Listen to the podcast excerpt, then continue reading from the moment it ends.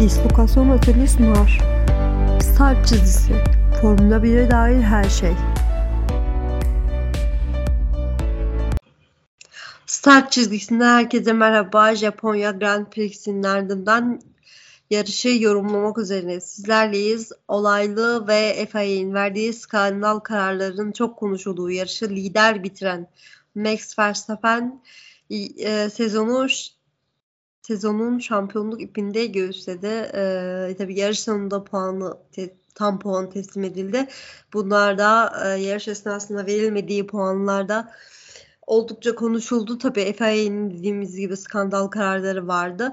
Biz hem yarış hem de Formula 1 gündemini konuşmak için e, burada sevgili Oğuz ile birlikte sizlerleyiz. Nasılsın Oğuz? Hoş geldin. Vallahi hoş bulduk. Uykuluyum hala. Dün gece sabahladım yarış kaçırmayayım diye. Ya bir ara az kalsın yarış da olmayacaktı. Bedavadan uykusuz da kalacaktım ama yani tepeden tırnağa kaos dolu. E, pist içinde eleştirilecek değil, ateş püskürülecek bir ton şey olan. Evet. Şampiyonun şampiyon olduğunu uzun süre anlayamadı. abuk abuk bir pazar sabahıydı. Bakalım evet. konuşuruz şimdi. Evet çok tuhaf bir yarıştı. Özellikle yağmurlu bir e, aşırı yağmur yağdığı bir e, yarıştı. E, ya, zaten start da bu şekilde başladı ve Max Verstappen ve Sherlock Leclerc'in mücadelesi de vardı. Yani e, belli bir süre yani piste traktörün girdi. Hatta e, işte Sainz'in kazasını konuşalım yine.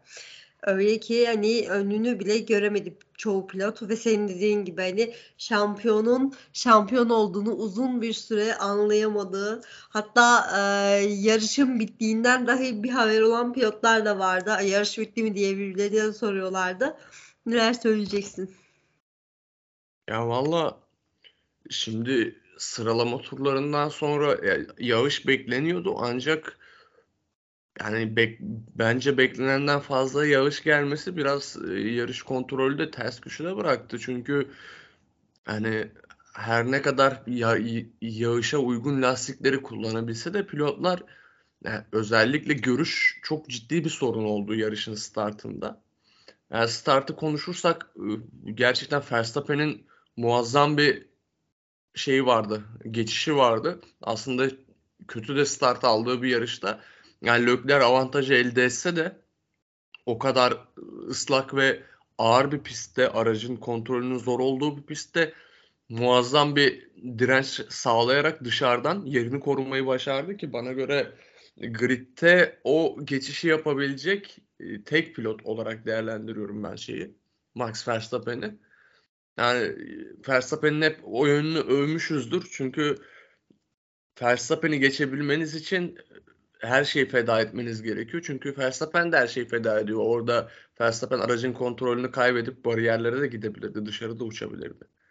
Yani bunları göze aldığı için aslında çok özel bir pilot Verstappen. Yeteneğinin ve artık yavaş yavaş kusursuzlaşmaya başlamasının yanında böyle keskin yönleri de var. E, yerini kaptırmadıktan sonra çarşı pazarda karıştı açıkçası gridde. Çünkü ya bu kadar yağışlı, ıslak ve spreyin çok korkunç seviyelerde olduğu bir yarışta e, startın karışmasını bekleyebilirsiniz. Evet Sainz'dan bahsetmek lazım startta. E, gridde özellikle belli bir seviyenin üstündeki pilotlardan hiçbiri dümdüz giderken hiçbir pilotun teması olmadan e, pist dışına çıkıp bariyerlere uçmadık. S- sadece işte Ferrari'mizin lüle saçlı hafif yakışıklı kavruk tenli İspanyol pilotu dışında gerçekten yani Sainz'a bir şeyleri söylemekten ben yoruldum. Yani, pist şartlarını, hava şartlarını bu kazaya şey yapabilirsiniz.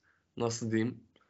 Ee, bahane gösterebilirsiniz ama Ferrari pilotu olma seviyesine, mertebesine erişmiş bir pilotun artık buralarda e, daha şey olması lazım. Daha keskin olması lazım. E, Sainz'ın bu sene hiçbir rakibiyle çekişmeden, temas etmeden ikinci ya da üçüncü kazası. Yani Ferrari pilotluğu kaldırmaz bunu ki Sainz'ın da demeci oldu yakın zamanda Ferrari'de her şey çok daha fazla abartılıyor başarıda başarısızlıkla diye. E böyle bir yerdesin abi sen bunu bilerek geldin.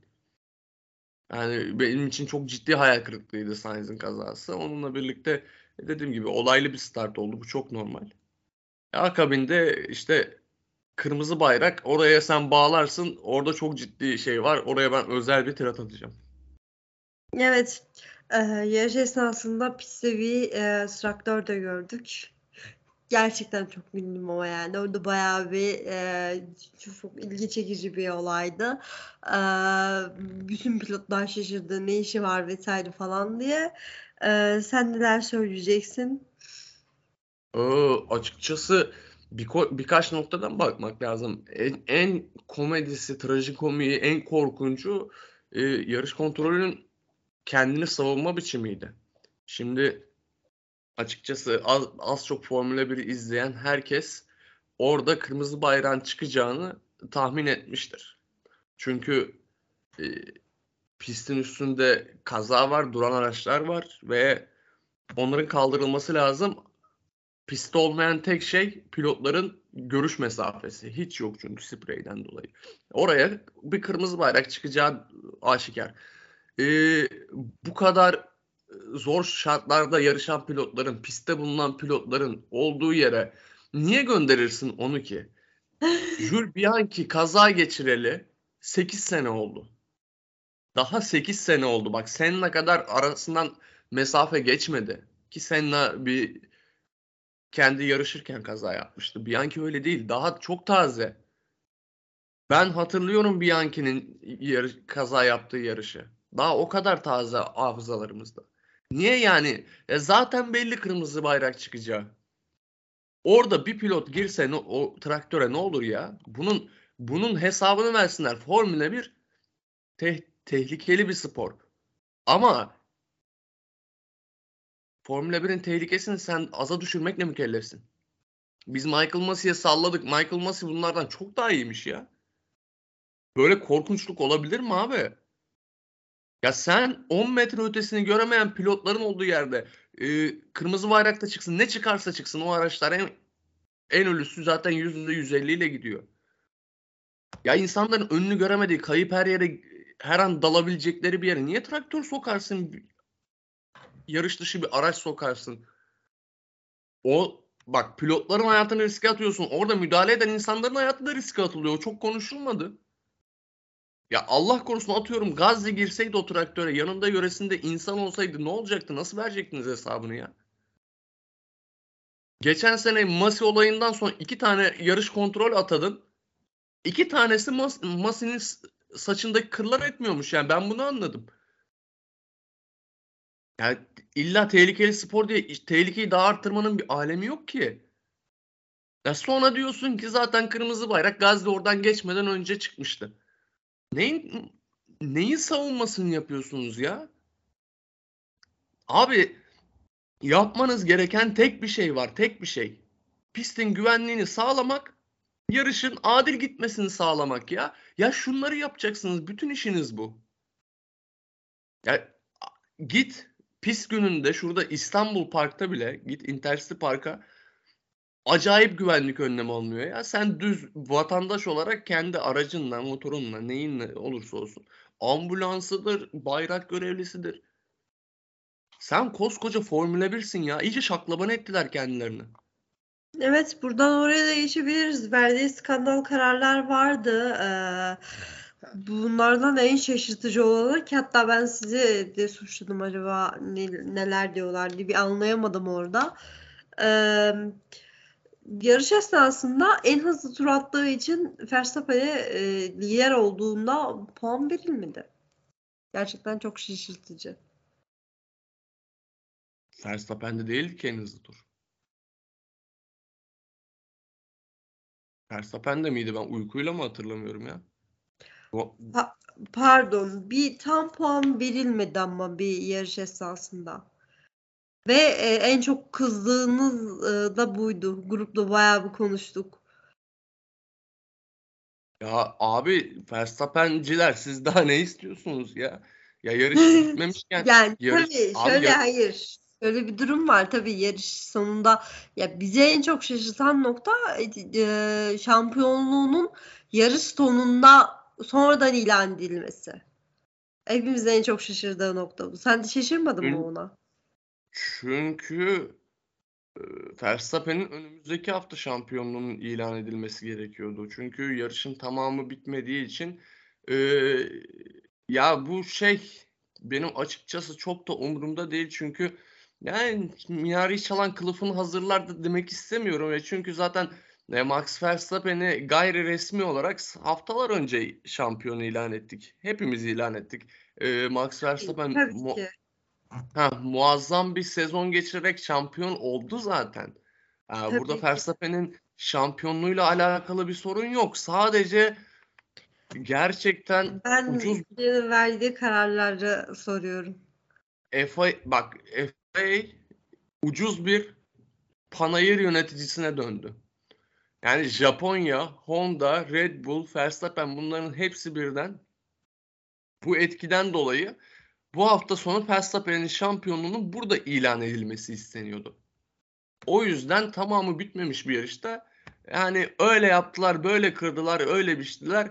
Ya Verstappen bile şampiyon şampiyonluğunu ilan ettiğine bir türlü inan, inanmadı. Yani hiç kimse inandıramadı Verstappen'in şampiyonluğunu ilan, ilan ettiğine dair. Çünkü e, bu sporu bilen bir insan Max Verstappen.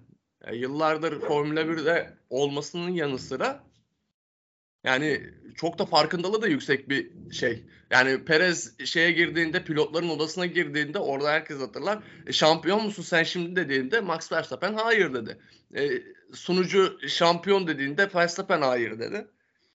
Ya tamam zaten bu adam haftaya Amerika'da şampiyon olacak ki Amerika pazarını bu kadar önemseyen bir yer için Amerika'da şampiyonluğunu ilan etmesi bence o da güzel bir güzel olurdu yani.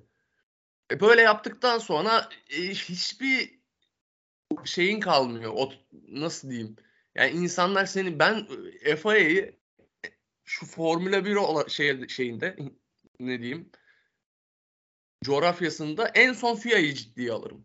Çünkü artık o kadar şey ki sulandırdılar ki o kadar yaptıkları şeyler, verdikleri kararlar. Yani bu paranın olduğu yere pist yaptırmayı o işi geçtik zaten. O işin değerlendirmesini, eleştirisini geçtik. Ama gerçekten kötü bir tiyatro oyunu senaryosuna döndü. Yani bu hafta şampiyon olmasaydı ne kaybedecekti acaba Formula 1? Red Bull'un çok da Verstappen de çok da umurunda değildir. Yarışı kazandı zaten. Evet. Yani ama Bilmiyorum, şöyle yani, Ha, Verstappen'in şeyini de ayrıyetten konuşuruz sezon bittikten sonra Red Bull'un ve Verstappen'in bu sezonu uzun uzun uzadıya konuşulması gerekiyor. E, bu başarının da Tabii e, değerlendirilmesi lazım. Yani burada Verstappen'le Red Bull'la Red Bull'la alakalı hiçbir şey yok. Yani onlar onlar da fark fark edemedi. Bir, belli bir süre sonra fark ettiler şampiyonluğun resmen ilan edildiğini. Ama Verstappen 2'de 2 yani geçen sene de şey yarıştan sonra yok inceleme gittiler ifade falan verdiler tam bir sevinemediler şampiyonluğa. Bu sene de yani adam şampiyon oldu şampiyonluğuna doya doya sevinemedi ya. evet. Esas Verstappen'e ayıp oldu yani. Evet, tam ben de ondan bahsediyordum. Yani eee burada sorgulanması gereken e, asıl şey değil. Verstappen'in durumu veya işte hani ya hepimiz dediğin gibi biliyorduk hani Japonya'da ilan edileceğini. Geçtiğimiz hafta yarışı kazanamadığı için oldukça üzgündü. Evet hani hepimiz dedik yani bu adam şampiyon olmalı. Şampiyonluğu çok fazla izliyor. O köşede çekilmiş fotoğrafı vardı. Elbette ki çok üzgündü ama e, şampiyonluğu bir şekilde elde edeceğini zaten sezon başından beri o gösterdiği performansla, yakaladığı hızlı turlarla, aldığı liderliklerle, e, kazandığı zaferlerle hepimiz biliyorduk. Yani zaten sezon domine eden bir ismin e, yani şampiyonluğuyla ilgili sadece övgü çıkarabilirsiniz oradan ama yani burada benim şeyim sitemim, sinirim FIA çünkü evet. gerçekten bir yani otorite olmaktan çok gerçekten artık iyice kötü bir sirk yöneticisine döndüler. Kesinlikle. Ee, peki diğer bir konuya gelelim. Sherlockler ve e, Perez'in mücadelesini e, de konuşalım. E, bir de ceza vardı. Yine cezayı da e, tabii senin e, yine kızacağın şekilde FIA'nın yanlışı de cezala galiba. E, bu nasıl yorumlayacaksın? Ya ceza doğru. Ceza doğru ama yani oradan belliydi zaten Max Verstappen'in şampiyonluğuna ne kadar alelacele ilan ettirmek istedikleri. Çünkü e, normalde değerlendirirler, ifadeye çağırırlar. Daha şey pilotlar padoğa dönene kadar çat 5 saniye ceza geldi ki tekrardan altını çiziyorum. Doğru. Çünkü Lökler orada pist dışına çıktı ve Perez'in önünde döndü. Yani kendine bir avantaj sağladı. O yüzden de yerini de geri vermediği için zaten son viraj olduğu için 5 saniye ceza verilmesi çok doğru. Ama o kadar hızlı bir ceza çıktı ki dedim yani keşke her yarış bu kadar hızlı olsalar. Ya onun dışında şey değil yani benim verilen cezayla ilgili bir şey, sıkıntım yok. Çünkü yani orada hatayı yapan Lökler hata yaparsan ve e, kuralı çiğnersen yanlış sana yasak olan bir şeyi yaparsan e, bunun bir cezası olacak elbette. E, Perez çok iyi sıkıştırdı ve yani Lökler sonuna kadar direndi ama o en son virajda artık yani son sektörde şey yapamadı. O hatayı yaptıktan sonra geriden yani ona yerini vermesi gerekiyordu. Dediğim gibi son virajda olduğu için yerini verme imkanı da olmadığı için. Öyle yani çok bana göre hatalı bir karar değil. Sadece çok hızlıydı. Helal olsun. Başka kararlarınızı da bu şekilde bekliyoruz e, diyelim.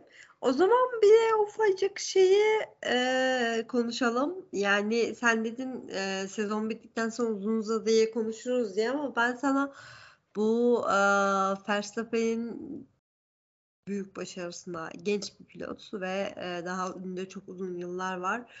E, belki çok daha büyük rekorlar kıracak bir isim ve e, çok ciddi fanları da çok ciddi taraftarları da var. Sen Max Cirar diye başlıyorsun konuşmaya ama e, nasıl değerlendiriyorsun? Yani geleceği çok e, yani adına Formula 1 tarihine yazdırabilecek kapasitesi olan bir pilot. Neler söyleyeceksin?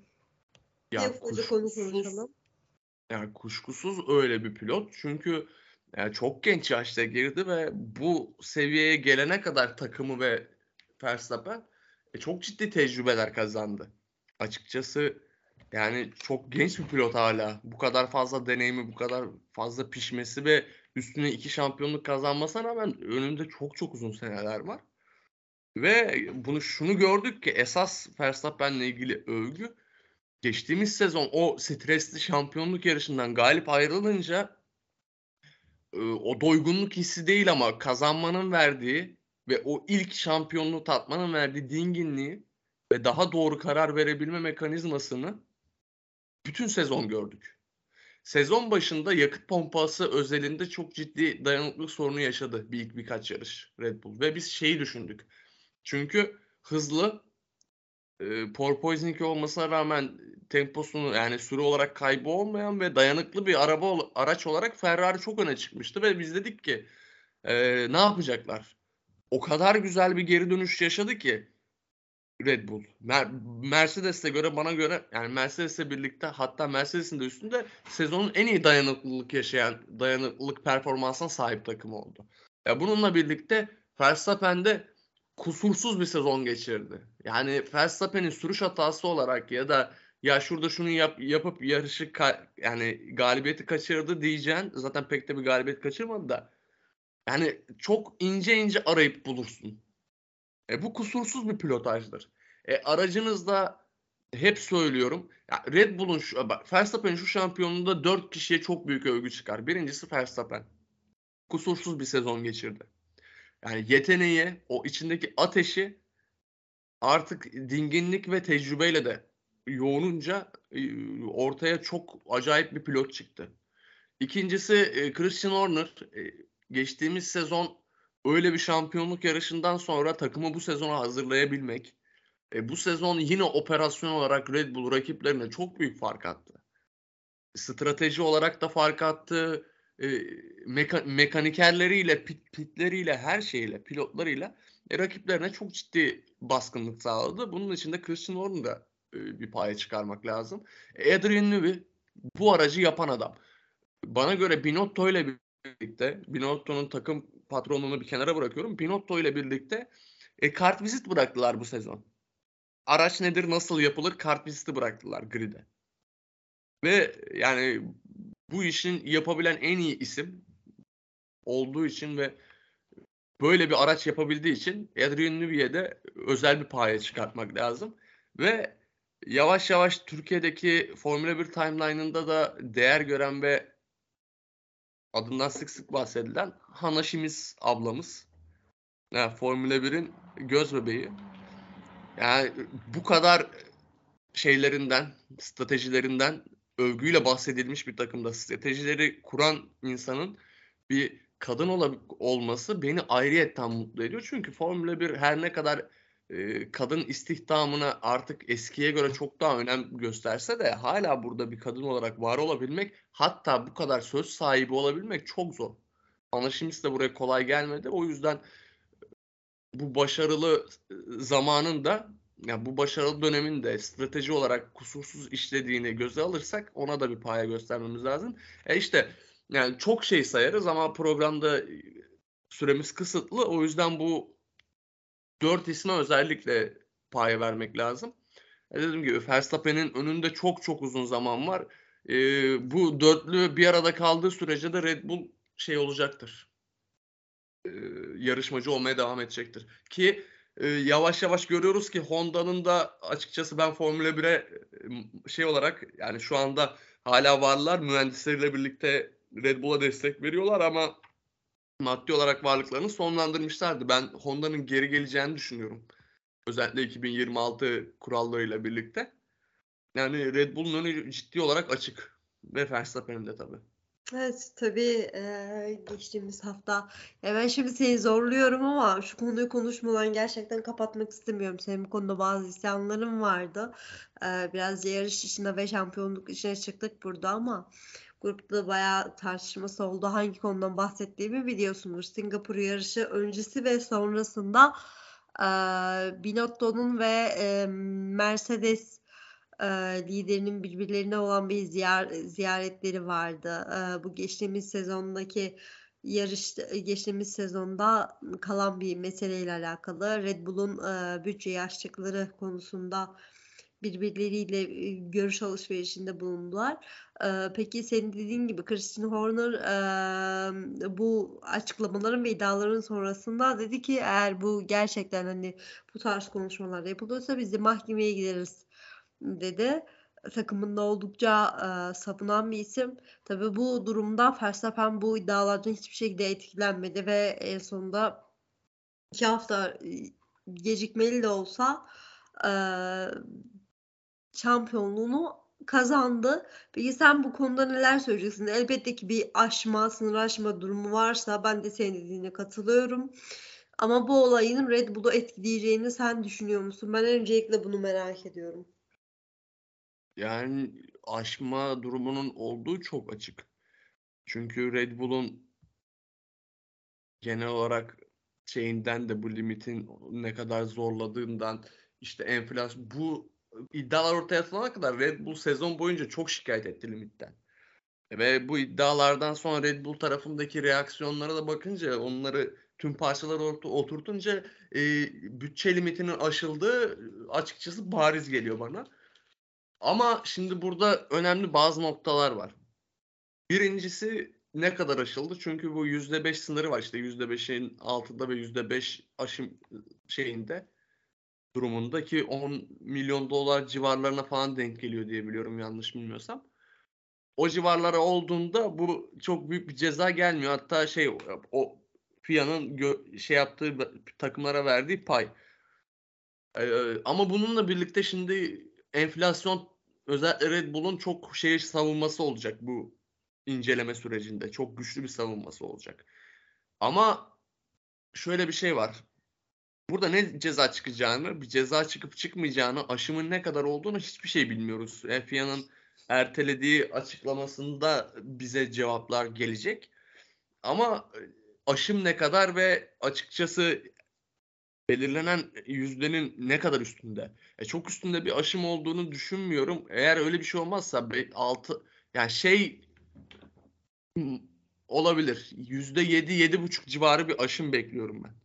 Yani öyle bir aşımda da yani ufak bir puan silme ya da ciddi para cezası belki rüzgar tünelinden bir kısıtlama gelebilir.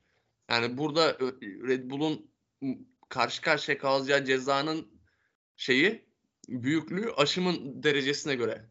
Yani çok ciddi bir aşımda şey diyebilirsiniz. Ya Mercedes enayi miydi? Geçtiğimiz sene bütçesi kalmadığı için güncelleme getirmedi sonlara doğru. Yani daha güncelleme yapabileceği yerlerde durdu güncelleme yapmadı. Yani şurada benim sadece istediğim şey şu. Merak ettiğim şey şu.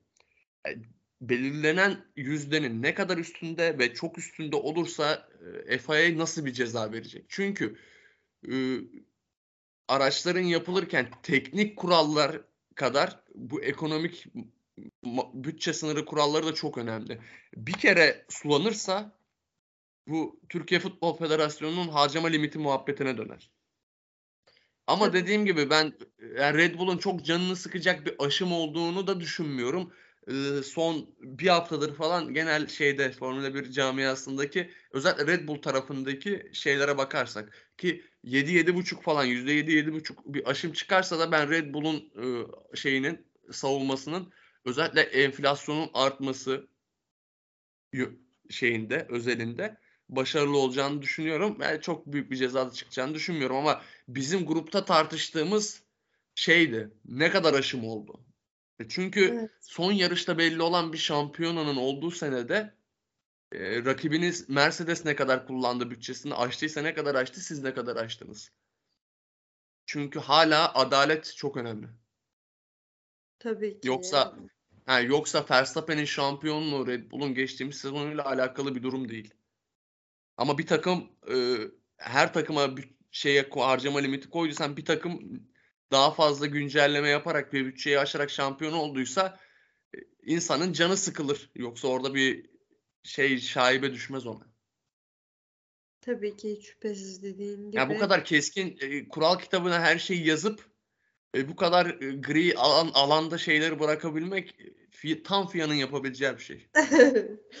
ya çünkü şey dersin ya yüzde beşe kadar çok ciddi ceza vermem. Ona kadar şöyle şöyle şöyle yaparım. Ondan sonra seni ihraç ederim dersin. siyah beyaz yapman lazım bu tarz şeyleri. Yok onu şöyle yapalım, yok böyle yapalım. Enflasyondu, oydu, buydu. Her takıma enflasyon var. Tabii. Yani Geçtiğimiz sene Mercedes'e enflasyon yoktu, Red Bull'a var diye bir şey yok. Ama bak şu an her şeyi o kadar muğlakta konuşuyoruz ki. Çünkü elimizde bir veri yok. Yani özellikle Hollanda e, Formula 1 basınına göre yani oranın nabzına bakarsanız bir aşım olmuş. Yani Red Bull tarafının açıklamalarında da bir aşım olduğu belli. Ama neyin ne kadar olduğu belli değil. Yani %5 aşım çıkarsa biz hiçbir şey söylemeyiz. Söyleyemeyiz zaten. %5 aşım hem FIA'nin verdiği bir şey sana. Yani oraya kadar yaparsan çok ciddi bir sorun yaşamazsın diyor. Hem de yani 150 milyonluk o civarlarda bir harcama limitinde 5-10 milyon euro yani 5-10 milyon dolar çok da bana göre şey değil. Hayati değil. Ama bakalım. Yani açıklamadan sonra önümüzdeki programda bu çok daha net değerlendirilecek bir şey bana göre. Evet. O zaman bir dahaki yarışa görüşmek üzere diyelim. Ekleyebileceğim başka bir şey var mı? Yoksa Şeyi konuşalım ya son Gazli ile Defries'in e, şeyleri yeni koltuklarını konuşalım. Öyle Aa, kapatalım. Aa, evet. Sen onu yazmıştın ama ben görme, görmedim. Olsun ya hepimizin kafası yandı. Peki eee, konuşalım neler söylersin sen? Allah Alp'in Bence gidebileceği Şeyde en iyi konuşalım mı? Ee, neyse bu konuyu konuşalım ardından e, Vettel'in vedasını da konuşalım ufacık. Ya yapmak vedası, vedasına bence özel bir program yapalım. Fethel Hoca'yı burada harcamayalım ama e, şey yani Japonya Fethel'e çok güzel veda etti. Fethel de Japonya'ya çok güzel veda etti. Çünkü Fethel'in en sevdiği pist. Açık Evet. ara en sevdiği pist ve e, çok güzel bir hafta sonuydu. Ve çok duy- hani bu işin duygusal tarafına da seven insanlar için Evet. e, açıkçası duygusal da bir hafta sonuydu. Şeyinde neydi onun adı? Yarış sonunda bu eee Max'le birlikte fotoğraflarını görünce benim bir tüylerim diken diken olmadı değil.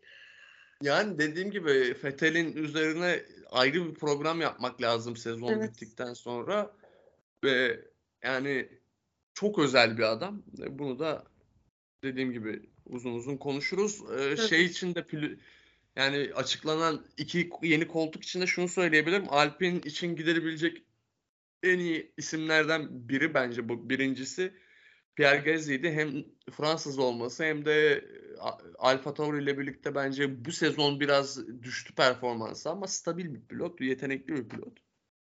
Ee, bakalım yani neler olacak ama yani Ocon'la birlikte değişik bir ikili oldu. Takip etme, edilmeye değer bir ikili oldu.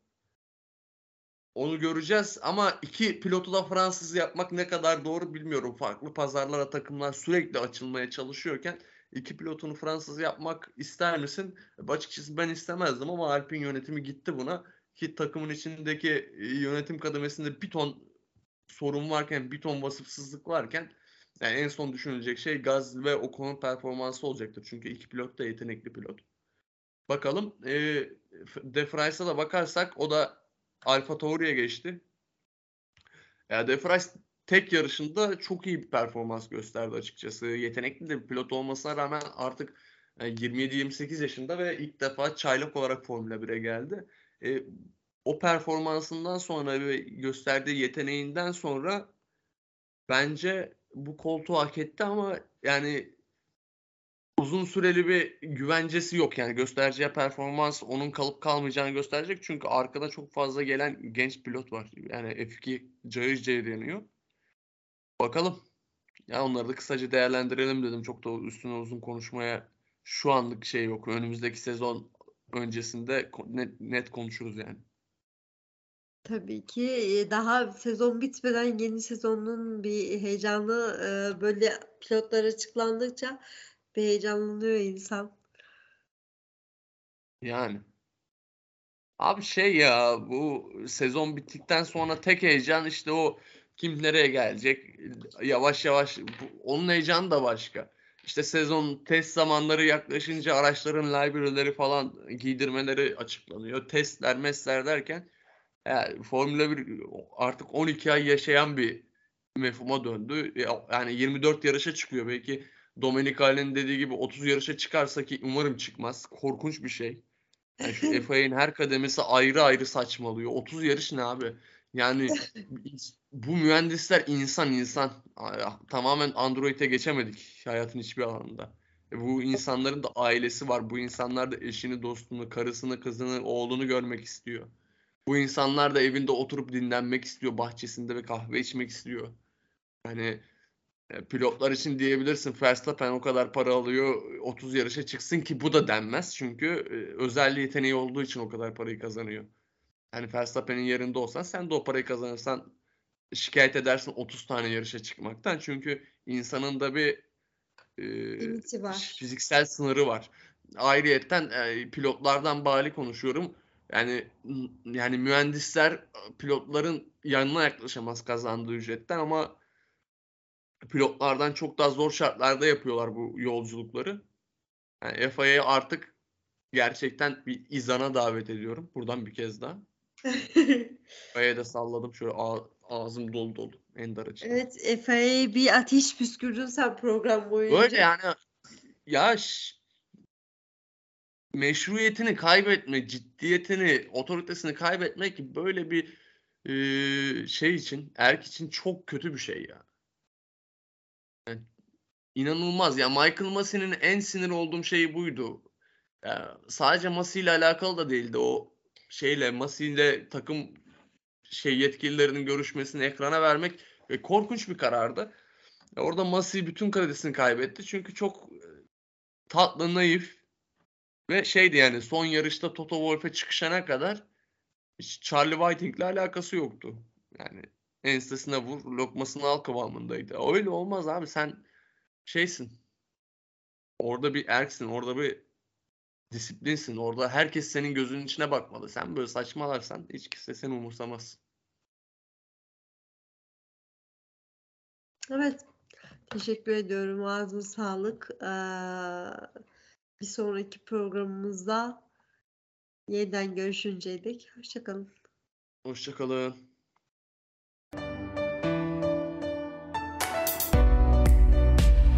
Start çizgisi.